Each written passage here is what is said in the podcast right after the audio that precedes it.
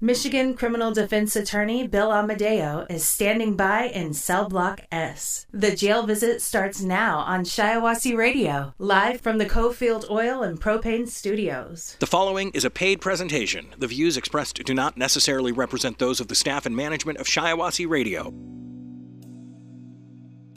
I'm Bill Amadeo from McManus and Amadeo and Grable and Associates and the Shiawassee 6. And today I'm just gonna let it rip because I'm way behind on content. That's what happens. I've had an 83 hour week so far. 83 this week? Yeah. You put in 8 or 3. I don't know. Anyway, it's been a hell of a week and I am way behind on content. I gotta get moving on this stuff. So, today, to appease Josh Strickland, the live audience, I'm going to discuss Willow Avenue teenage years. And I don't know if we'll get through it all day. Let's get some content done. You know, let me tell you about Willow Avenue. I know some people heard me talk about this one before. I'm going to take a different angle on this. Because lately, I've just been telling people what I think. Um, my filter's off. It's from too much work and I'm usually very sensitive to the feelings of others. But right now, I'm just like, well, I'm going to give what I get. And usually, in any relationship I have, personal, professional, I give much more than I receive. And I'm trying to find balance there, guys. And I gotta tell you, it's not easy. And so much of that is because of Willow Avenue. Willow Avenue, and I know Terror 20 will argue this, Ducktown in the 90s was the hood. Um, it just was. You know, let me tell you what was around there. We lived next to Pitney Village. And there was a brown rickety fence that separated our row home from Pitney Village. And Pitney Village was an absolute war zone. I saw my first person get killed at Pitney Village. I was almost killed walking down the alley in Pitney Village. And you know, for people that are talking shit, I know some people have said some things lately that really grew up in a bad neighborhood. Let me help you out. Ducktown in the 90s, in my opinion, was a living hell. I was not shipped off to Holy Spirit for high school. I went to AC. And getting the AC meant one of three things. You either took a jitney, you took the bus, or you walked. Eventually, I would walk. It was just safer that way. Mississippi Avenue, Dave Cruz, you know. And it was just not a good place to be. And I will tell you, as a small white kid growing up there, it sucked. It was hell. It was a war zone. And what really motivated this particular blog was I was listen I was in the gym. I was listening to Fast Car by Tracy Chapman, an amazing song. Came out I was like in eighth grade or seventh grade or something. And that song is about escaping.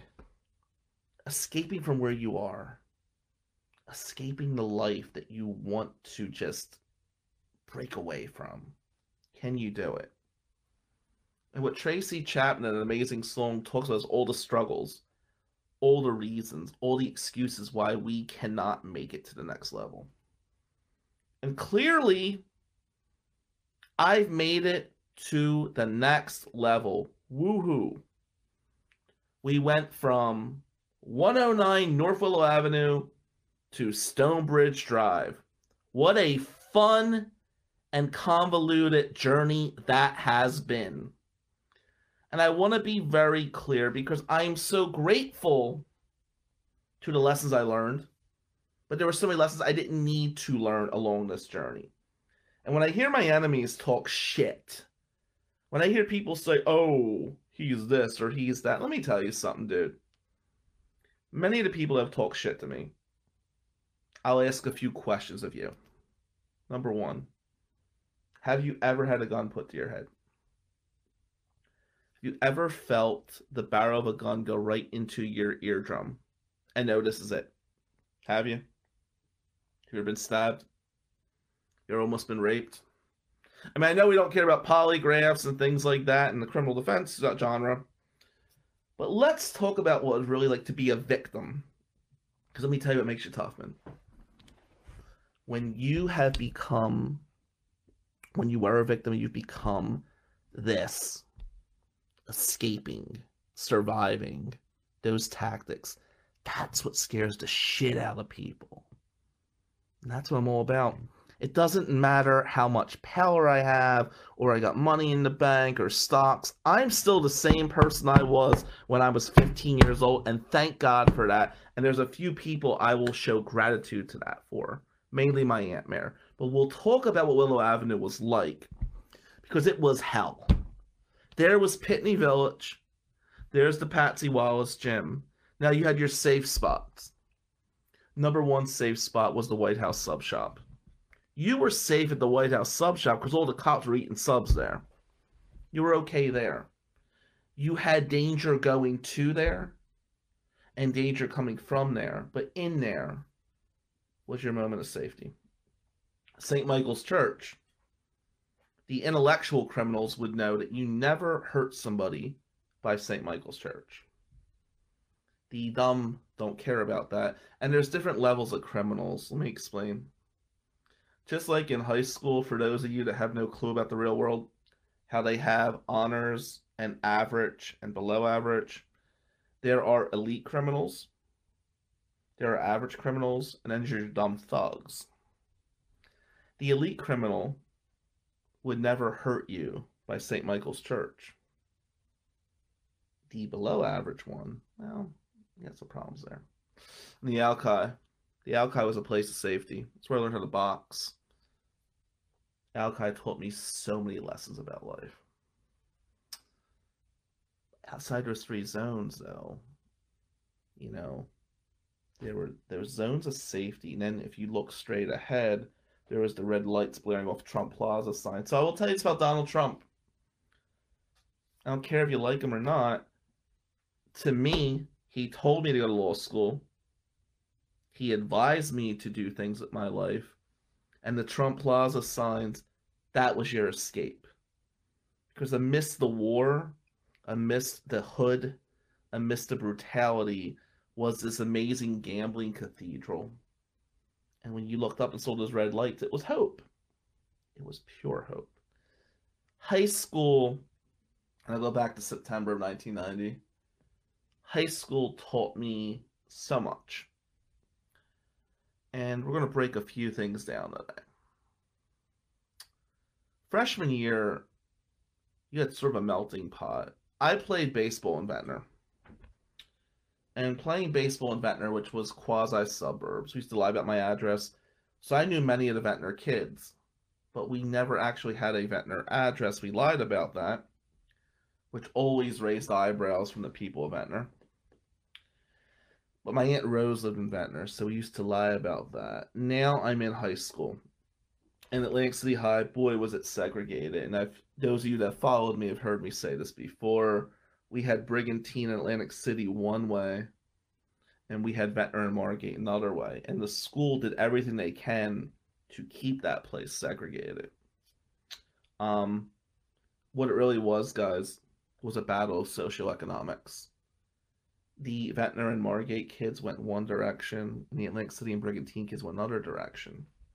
The Brigantine kids had it somewhat safer than the Atlantic City kids because, you know, you went over that tunnel. It wasn't a tunnel back then, but there was a way to get to Brigantine. There was one way in and one way out, but you basically were traveling to prevent the harm that the city had to offer.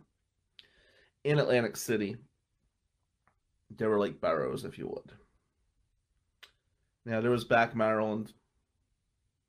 Back Maryland is where murders occurred on a regular basis. Case closed. There was VAC, Virginia Avenue Courts. Dangerous place. Not as bad as back Maryland, but it was bad. Um, Stanley Holmes Village, dangerous housing project. Pitney Village, where we lived, not as bad as back Maryland, they would say, but it was pretty bad. Um, the thing about Pitney is many people were fighting to control the drug trade in Pitney Village. And in Pitney, they had like different pockets of drug dealers. Um, it was a very unique entity. And to grow up in that, and I'll tell you, I have never even smoked a cigarette in my life. I haven't drank. I haven't smoked weed. Haven't done drugs. Haven't smoked a cigarette. All this shit was around me, but my family really was protective of me. You've heard me say before I was the golden boy of the ghetto, and that was really true. And we'll we'll get into that. Freshman year, um, you were drawn to the Ventnor and Margate girls. And let me describe each one of these pockets of people Brigantine, Atlantic City, Ventnor, and Margate.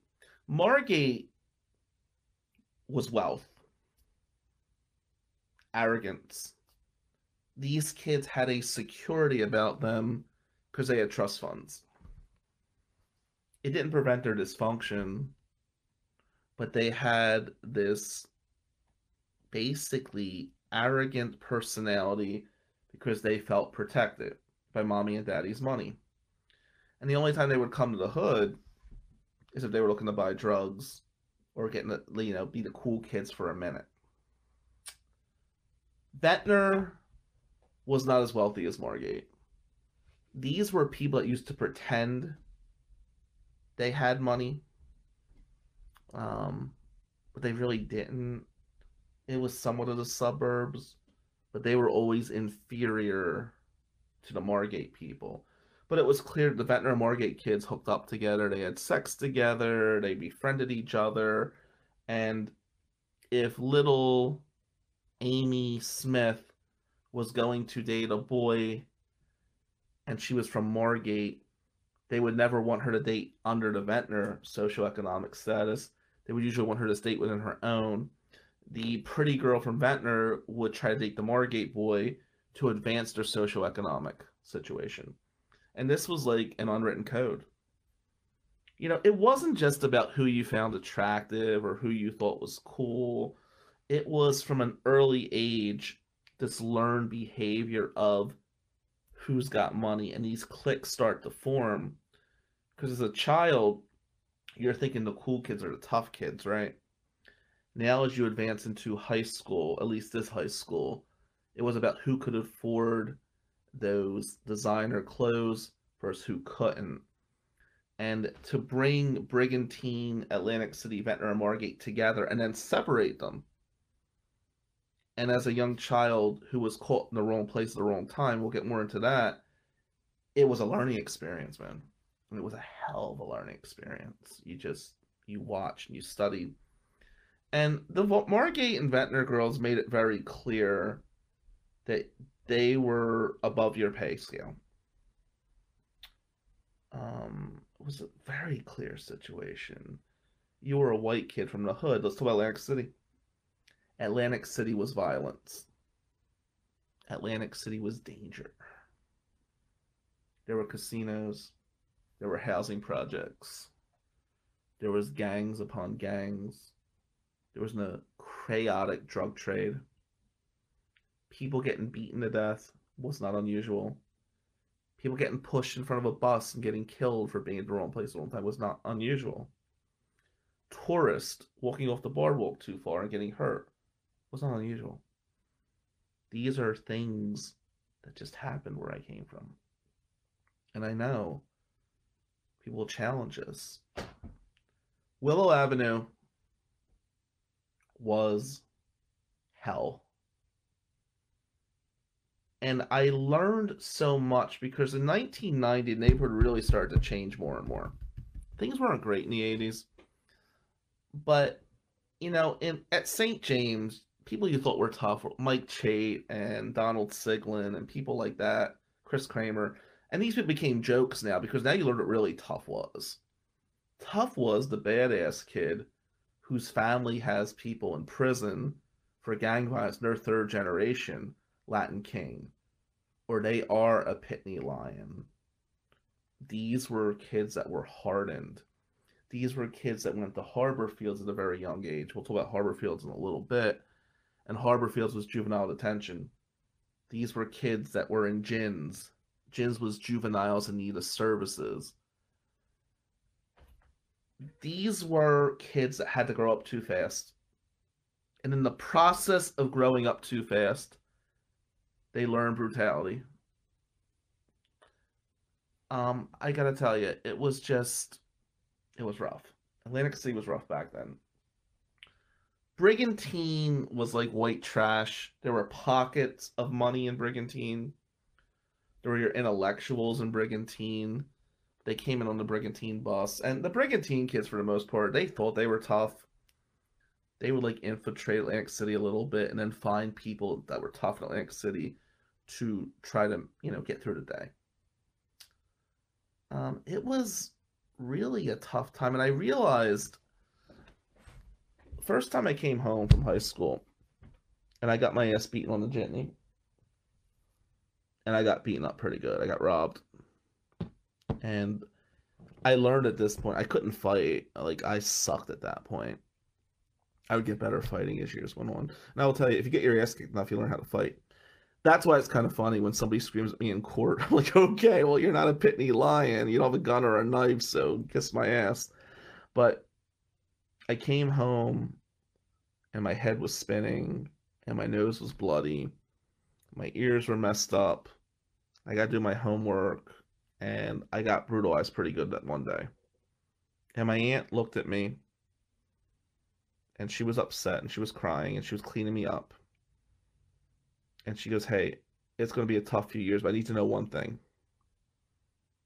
What do you, what's that, Aunt Mare? And let me explain who my Aunt Mare was. Mary Lee Neary was the toughest woman I've ever known in my life. That was one tough lady. And the Tracy Chapman song kind of brings it back to Aunt Mare because when my grandmother died, it was Aunt Mare who raised my mom. It was Aunt Mare who took care of my grandfather. And the Italian culture back then, that's what happened. Aunt Mare gave up everything for us. And all the mistakes that were made with my mom, I kind of got punished for that because we weren't going to screw this one up. He's got a chance to do big things. We know this. We know we're in hell, but Aunt Mary was going to be this tough, hardcore disciplinarian. And she said to me, honey, I don't care that you got your ass kicked. I want to know two things. Did they have a gun or a knife? And this day I said no. She was okay. Was there more than one of them? Said there were two. She said, Did you stay and fight? I did. She was okay. As long as you stayed and fight, I'm proud of you. Now go take a bath, do your homework. This will be okay. Now, I want you to think about this as a 14 year old scared kid. The woman, the person you look up to, your parental figure. She doesn't care to get your ass kicked. What does Mary Lee Neary care about? That you didn't run from the fight. That you were a man. That you stood there and you tried to swing. She would later explain to me at 14 years old You're a man of house. We're going to depend on you for finances. We're going to depend on you for protection. She has, and if somebody has a gun or a knife, it's acceptable to run. If there's more than one, it's acceptable to run. But if one person tries to attack you and you run from that fight, don't ever come in this house again. I'm raising a man, not a coward. So understand your ground rules, Billy. One on one, you never back down from anybody. Two on one, okay. Weapon, I got it. And there was an exception to the rules, like most things in law. If they had a gun or a knife, or it was a multiplier, they were going to hurt a member of the family, or they were going to hurt one of our animals, then you cannot run from that situation. Aunt Mare told me that she would take a bullet to protect me and mom. And it was instilled in me that I would have to do the same. And I accepted that at 14 years old age.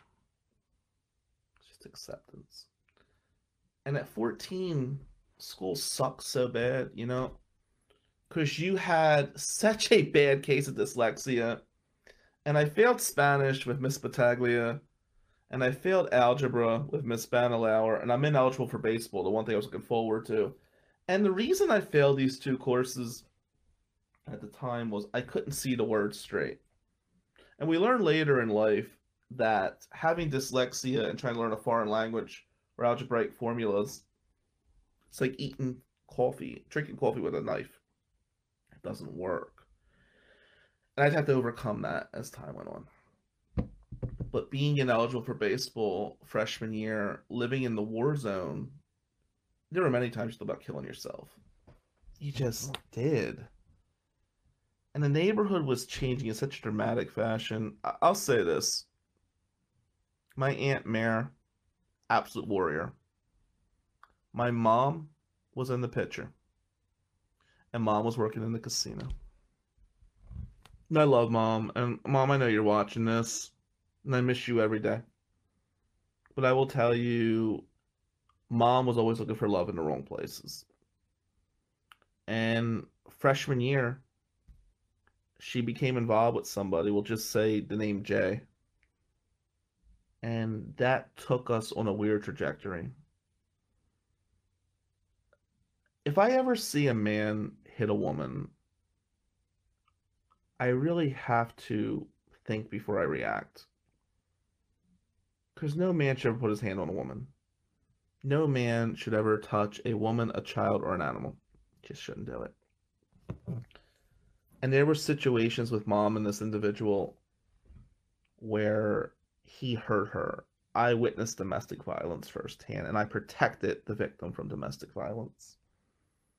And I see so many victims of domestic violence stay in situations because they're either emotionally abused and it's a horrible version of learned behavior, or they need the support of the perpetrator for financial purposes in this situation, mom was a sad woman.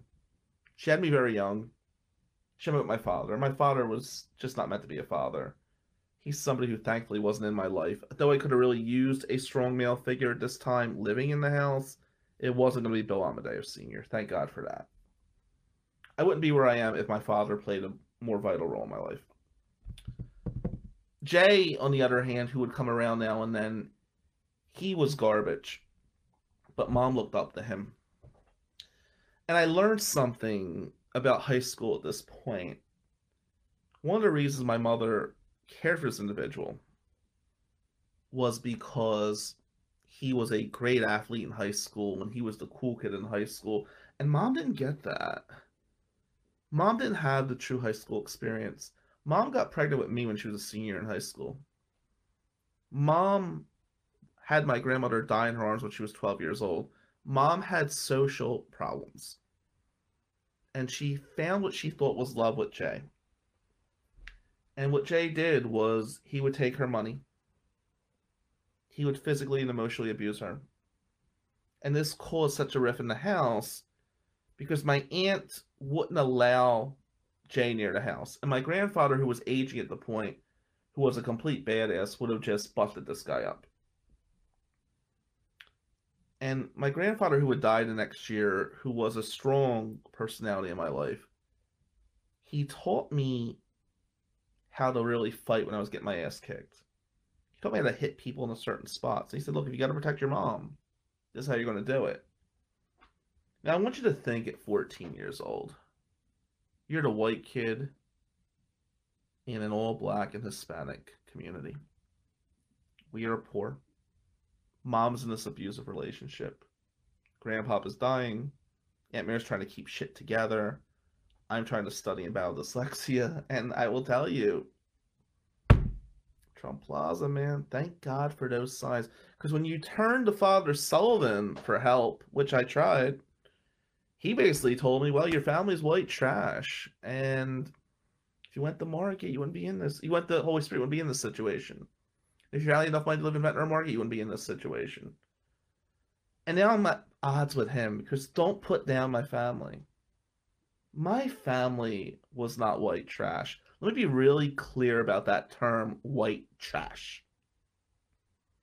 White trash is when you physically abuse a child. White trash is when you use drugs in front of a kid. Not having money does not make somebody white trash. We were not white trash. We were poor. There's a fucking difference between the two. Let's understand that. My aunt was keeping shit together. And at this point of life, you are just trying to survive. And I don't understand what Mary's going through. Because my aunt had the weight of the world on her shoulders. She's trying to raise me. She feels that she failed with mom. And mom's a really good, loving person, but she's looking for just a sense of belonging. She runs into Jay. Grandpa is dying. Grandpa and Aunt Mary had a bad relationship for a number of reasons. And I'm just trying to make it home safe and be with my animals and trying to study. And I can't read Spanish or algebra. I mean, I, you know, you're fighting on your way home. You're not doing good in school. You can't play baseball now. You're worried about protecting your mom. Worried about surviving the hood, protecting your animals. This is my 14 year old self. Okay? Let me be really clear about that. That year changed me forever. I learned that year that only the strong survive. You will not show weakness. If you're scared, you get cocky. You're walking down a bad neighborhood, you got to pretend you're tough even if you're not. If you don't do that, they're going to hurt your family. And a lot of bad things happened that year. But I think the worst part was seeing my mother with this guy who wasn't worthy of her. Mom was smart. Mom was pretty. Mom was talented singer. Didn't matter.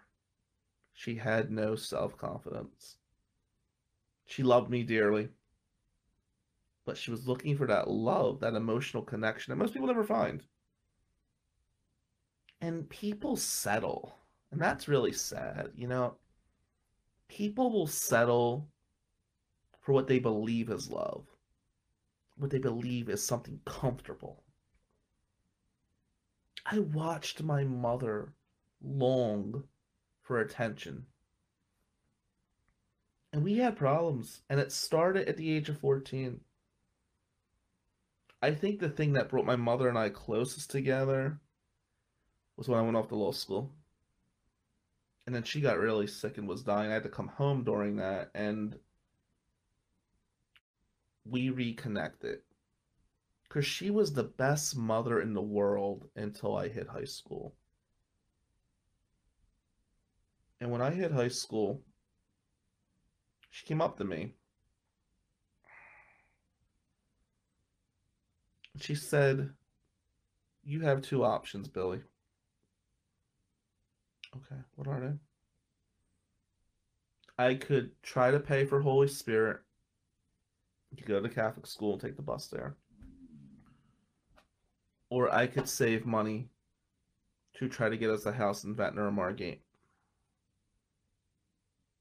But if I if you pick choice B, you're gonna have a rough couple years. And I said to mom, I will take choice B and I will work and sell my baseball cards and contribute to that house.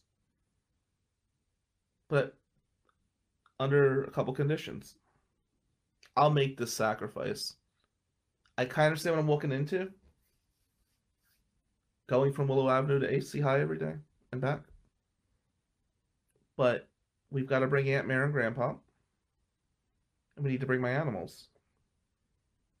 I will stay in the war zone to stay with my animals and Aunt Mary and Grandpa. But if we're going to do it as a team, I'm all in. I'm ready to take that sacrifice. And she goes, okay. So we were going to save money, but then Jay came around.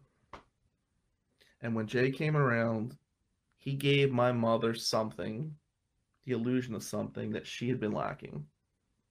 So the money I had been saving, like you put in our joint account, the money she had been saving for Ventnor, it was gone. Because all went to him. So you go gamble at the casino. So he put coke up his nose so he could beat her and rape her. That's what I experienced at a very young age. And when I see a woman financially support a man, I get really sick in my stomach. I get this gnawing feeling, there's like this little electricity inside of me because I think back to my mom and Jay. And I think, wow, how could you pick such a piece of shit? How could you pick him over our family? And it caused a lot of problems. Mom and I had a very rocky relationship. I love my mother so much. I miss her every day.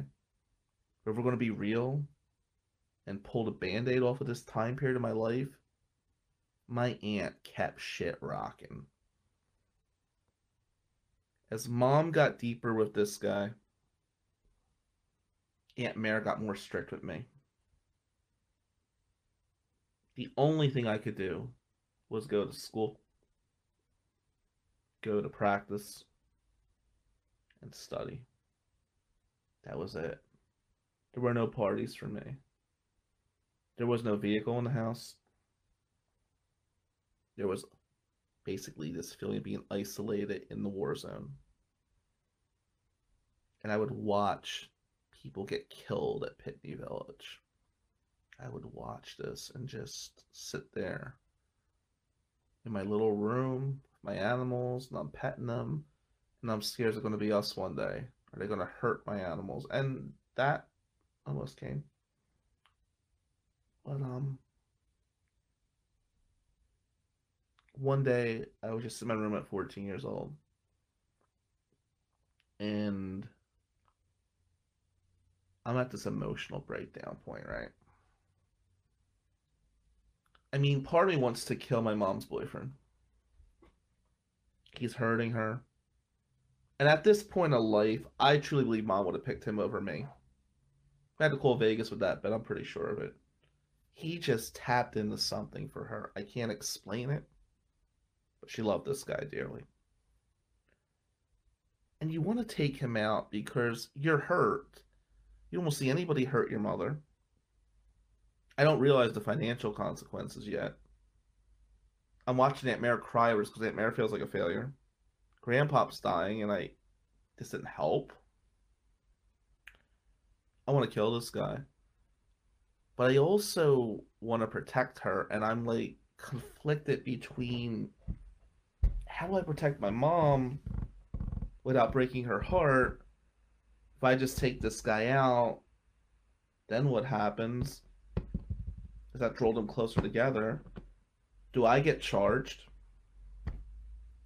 These are things that were going through my mind.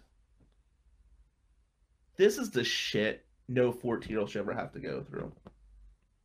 And you know, I gotta tell you, with our son, Max, yeah, I work my balls off. He's never going to experience the shit I experienced. He's going to have a great life he's going to be safe. He's going to be able to make his own choice. He's going to have freedom of choice. Just something we didn't have back then. Every sacrifice my aunt made for me comes into the way I play this game of life every day. Yes, it's Saturday, and yes, I've been to two jails already today, and I've hit the gym already, and I'm working my ass off because I remember Aunt Mare crying, telling me I had to do this. It doesn't matter where you are in life. It matters what brought you to this place in life. It really does, you know? Because if I stop caring about cases, or I start going half speed, or I feel comfortable with the bank account or whatever. I mean, at that point, I gotta hang it up. I will play this game like my life depends on it every goddamn day. Because those lessons I learned at 14 years old. They don't leave you. Just because we could afford to go to the best restaurants and are in a safe, gated community, if that Ducktown in the 90s left you, then I feel bad for you. And I feel bad for your clients. I wish it could leave. Can't. You learned at 14 to protect. You learned at 14 to provide. You learned at 14 to survive. And that's all because of Mary Lee Neri. Sophomore year, somebody new would come to the picture in my world. And that was Dolores Gandia. And Miss Gandia, what a woman. What a brilliant woman. She was a black woman that grew up in Virginia during a time of horrible racism whose last name was Gandia. That about Dolores Gandia. She was tough, man. And sophomore year, I had English class with her and journalism class with her. And it was Miss Gandy who saw the pain and struggles I was going through. She pulled me to the side. She goes, Kid, you're different. Amadeo, you are different.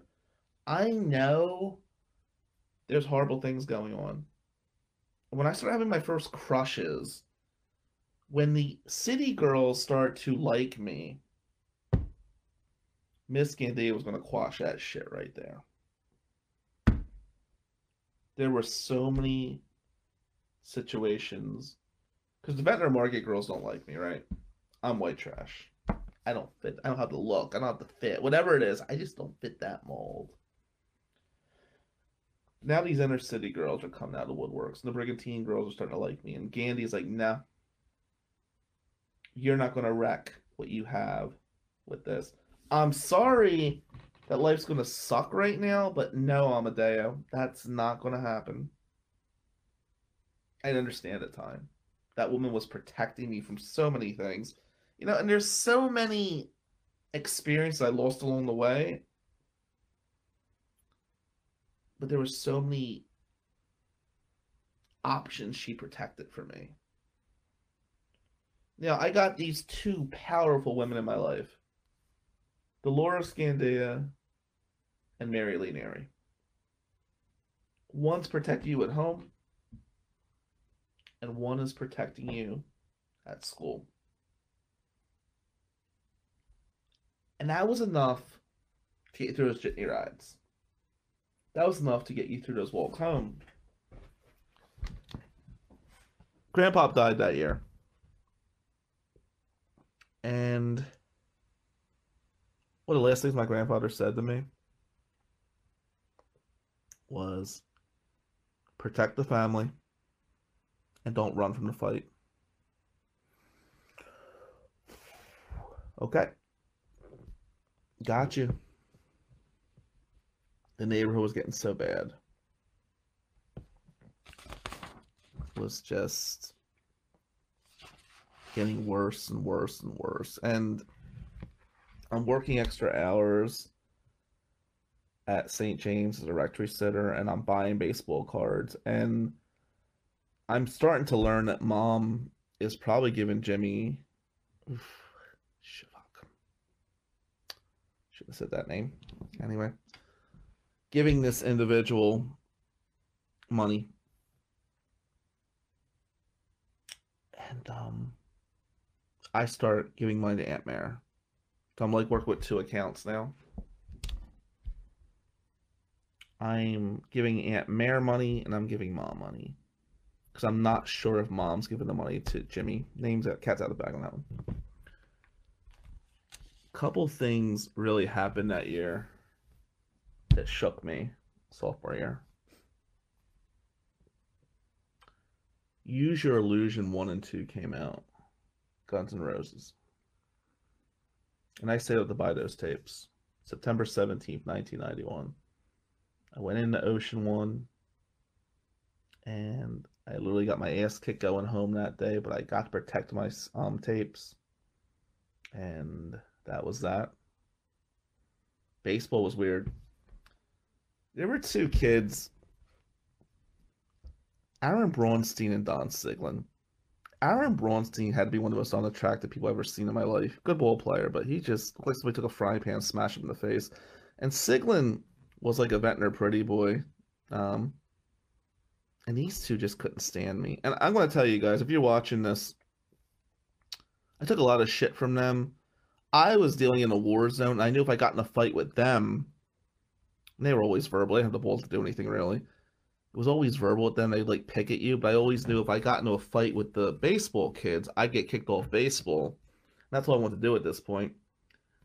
Aaron and Don, I want you to thank God that I care enough about baseball because I will tell you, there were several times I had planned just to destroy both your worlds. And I will say this my only hope is I could see one of you assholes in court at some point, or you sign consent forms, we could go. I view you both as pieces of shit. You know what was going on with me at home. You know what it was like watching my grandfather die, or almost getting raped by gangbangers, going home while you two pieces of shit went home to Ventnor and Margate and you made your little jokes. I swallowed a lot of shit to play baseball. And I was going over at my aunt. I just want to fight these people. She's like, you have so many fights going on, but you have to maintain yourself for baseball, Billy. And back then, they probably would have beat me in a fight. I wasn't a great fighter. I mean, I think today I could smash them up from the looks of them. They haven't lifted a weight. I think they've been lifting this 12 ounce cans of beer. But um, when I go to people I know, I mean, they're stalking my profile. There's a lot of anger towards those two that I don't want to revive. Rodney King verdict came out sophomore year, and I've talked about that in a separate blog. You haven't seen fear till you walk down Ducktown after the Rodney King verdict, being a white kid. That was survival time. Something else happened. There was a lesson I learned about the law that day. There was this one kid from the neighborhood, black kid. He stole a car. And he went to Harborfields. And when he went to Harborfields with his juvenile detention, he was never the same again. And there were two things that happened with him that year. One, he stole the car, before he stole the car, he had a black leather jacket. And this black leather jacket was stolen out of his locker. And me and a few other people saw who stole it. And he looked at us and goes, Guys, did you see my black leather jacket? And we knew who took it the scumbag who stole it. And I didn't say anything. And I didn't say anything out of fear. Because you can't be a rat. And I went to talk to Father Sullivan about it. And I said to him, This kid had his jacket stolen. And he asked us who did it. I didn't say anything. And he goes, We should be proud of yourself. You think Jesus would do that?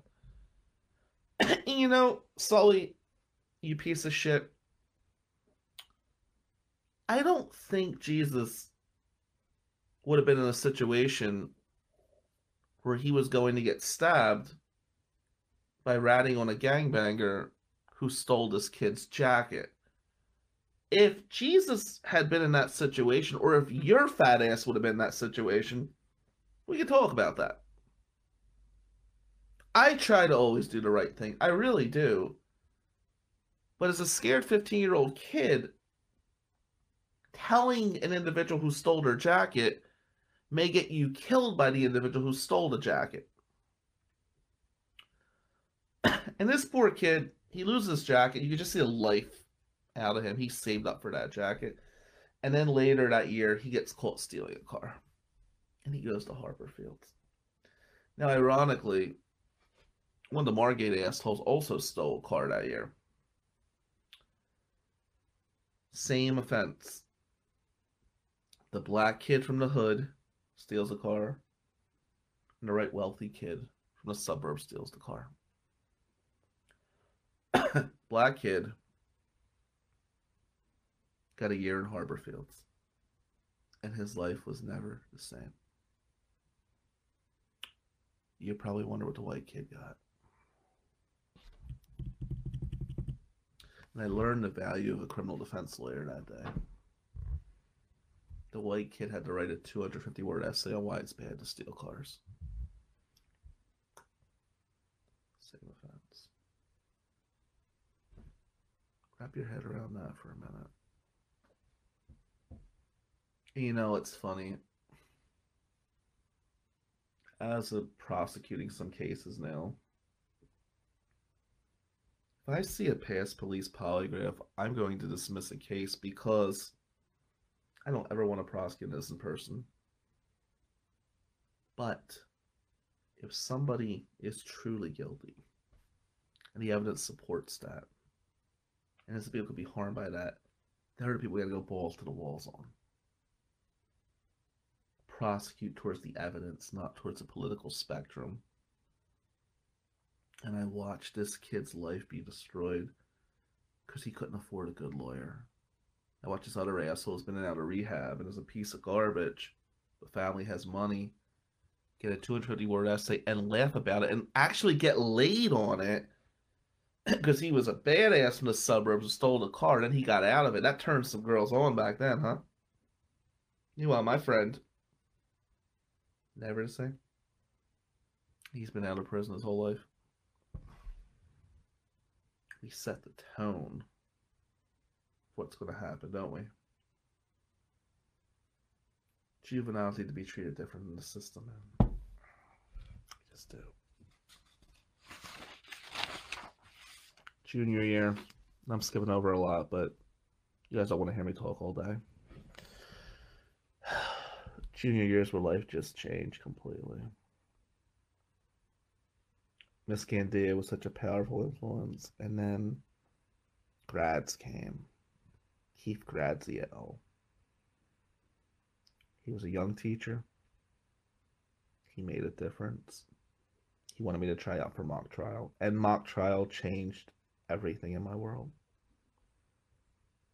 First of all, I tried out for the team and made it, which was shocking because only the Ventnor Margate kids made mock trial like the kids that were on Model UN and stuff, they were the mock trial kids. I was out of the blue, but I thought pretty fast on my feet. I had some balls. I mean, there was a few things that were resonating. Remember Elliot Geller, the rabbi's son? Real asshole back then. He wanted me off the team, and I had enough. I could not stand being on mock trial at that point. I wanted to just quit. And Miss Gandia saw me and grabbed me by the throat and told me, You go back up there. You don't let anybody ever chase you away from something you earned. So now, do I deal with Geller's bullshit and his group of idiots, or do I please Miss Gandia? there's nothing quite as amazing as a powerful woman being in your life. And I talk about Miss Gandia and Mary Lee Neri when I say those two. Because both of them set the tone, man. And I stayed on that trial, and I told Geller to go fuck himself. And, um, you know, junior was so weird. Because now you came home later at night. And Tuesdays and Thursdays. It's a little safer to come home later at night, believe it or not, as opposed to when school just got out. But you had like this sense of pride, like you were doing something. And I realized everybody wants to belong to something, right? And I had to choose between mock trial and baseball. We had to make a choice there. And Gandhi and Aunt Mare said to me, I want you to focus on mock trial completely. I love baseball. Baseball was love of my life at that point. where they saw something in litigation that I may not have had in baseball. To be real, I was an okay baseball player, but there was something special about me at mock trial. And I just remember, you know, you're walking Odie and Scruffy, my two dogs back then, amazing dogs. And I lived with my mock trial books. And I finally get invited to this party. And it was like you broke through. Because it was like a Margate party, right? And that was such a big deal. I had never lost a mock trial tournament I was in. What they did at mock trial was they picked teams. You were playing over defense, and if your thing got called, your side went. And in every tournament I've ever been in, we won the states junior year, and we made to the state finals senior year. Every time I was my number was called, we won, undefeated. I was something special at mock trial, and it didn't mean a lot to me. What meant a lot to me was pleasing Aunt Mary and pleasing Miss Gandia. And I'm invited to this party. Because now they're looking at you differently, these people. They know you're talented. They don't like you. But they're going to use you because they want mock trial to advance their own college resumes. I got invited to this party. It was the first mock party I was invited to. And my aunt was pretty excited about it. She wants me to get all dressed up for this party. And um had a relative who was going to drive me. We have a car in the family. and the relative didn't show up. And I'm sitting there just waiting, hoping he's going to drive me to this party and I'm finally going to be accepted. And, and, and my aunt just pats me on the shoulder. She goes, Honey, you're not going to make this party tonight. She has the mock trial book in her hand. She goes, I want you to go up to your room and study. And I want you to go kick some ass. There's gonna be a lot more parties in your future, honey. But don't worry about this. I know this is rough right now. And I remember going up to my room with my animals, and I'm staring at Pitney. And the gunshots, like the booms, like cannons going off, right? Listening to the song Black by Pearl Jam. And that's when music and studying started becoming one of two, you know, simultaneous with me today when I'm working on briefs, I'll have my headphones in. And um, that started then. And I'm listening to Black, and it's such a sad song. Listening to Black, listening to Tracy Chapman Fast Car, think about this party I can't go to, and the crushes that I had are not going to happen. And I'm with my animals, I'm studying my mock trial book.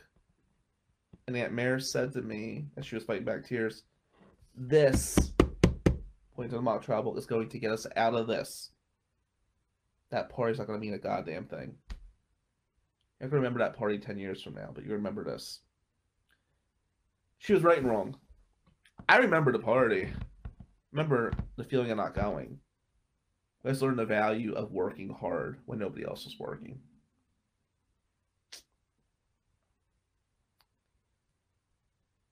And um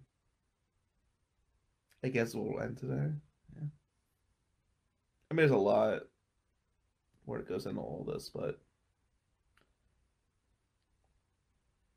I think mock trial is where things really just evolved.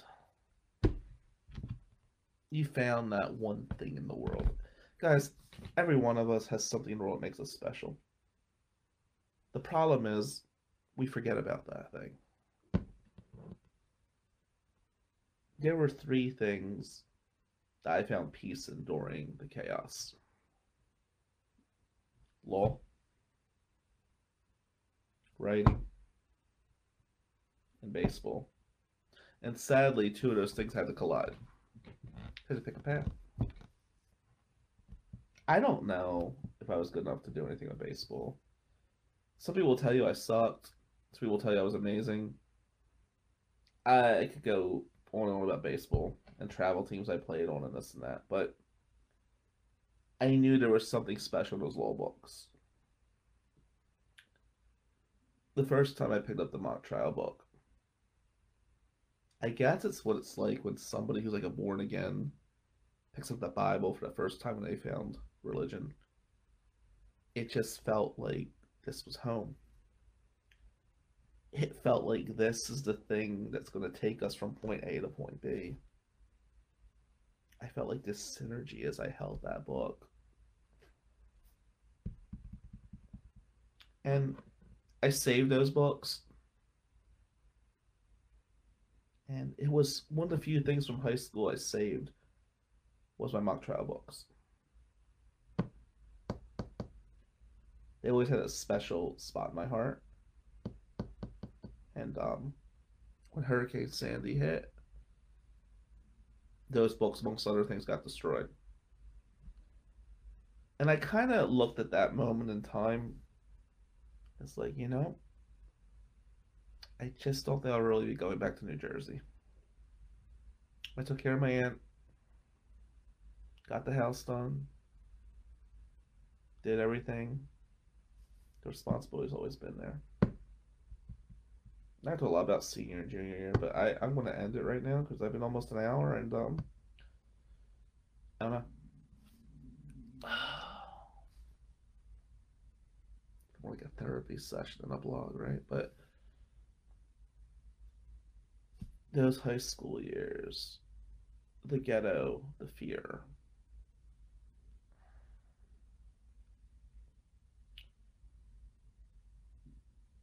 I guess I'm just not traditional. I just can't fit the mold, you know. I don't. I guess I don't want to.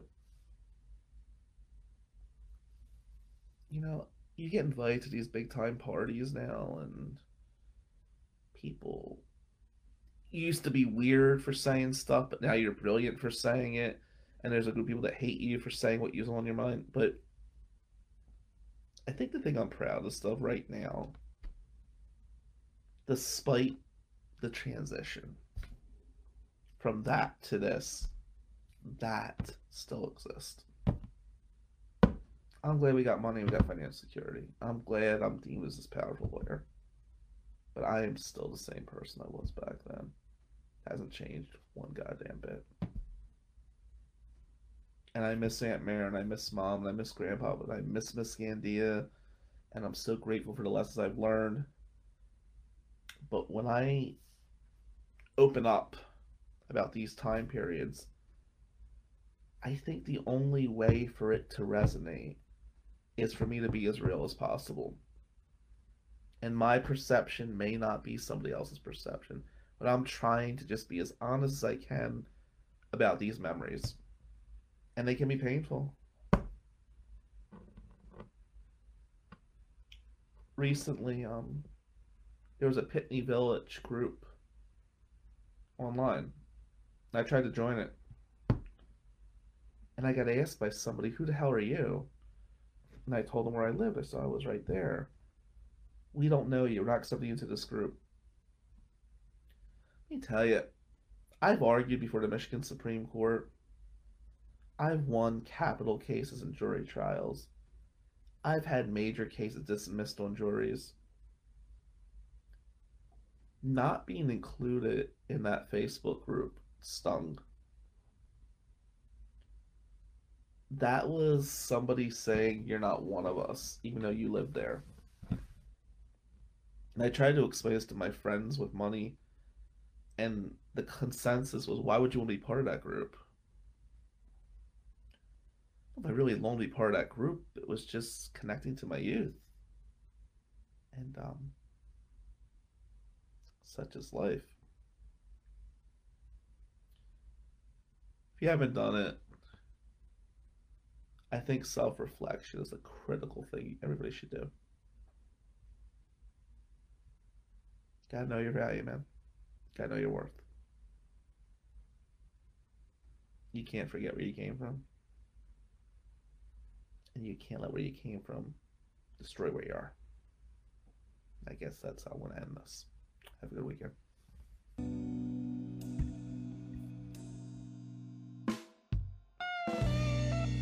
The proceeding was a paid presentation by McManus and Amadeo PLLC. Listeners of this program should contact their attorney to obtain advice with respect to any particular legal matter. No listener should act or refrain from acting on the basis of information within this program without first seeking legal advice from counsel in the relevant jurisdiction. Only your individual attorney can provide assurances that the information and your interpretation of it is applicable or appropriate to your particular situation. Listening to this program using any associated website or related links or resources does not create an attorney client relationship between the listener and host, contributors, or contributing law firms. All liability with respect to actions taken or not taken based on the contents of this program are hereby expressly disclaimed. You and your loved ones deserve a criminal defense firm that believes that your life and freedom are worth fighting for. Matt McManus, Bill Amadeo, and the McManus and Amadeo team of attorneys, investigators, and case managers will take the lead with a vast knowledge and legal experience across the state of Michigan to get the best possible result for you. Learn more at McManusAmadeo.com. Schedule a free consultation 24 7 by calling 800 392 7311.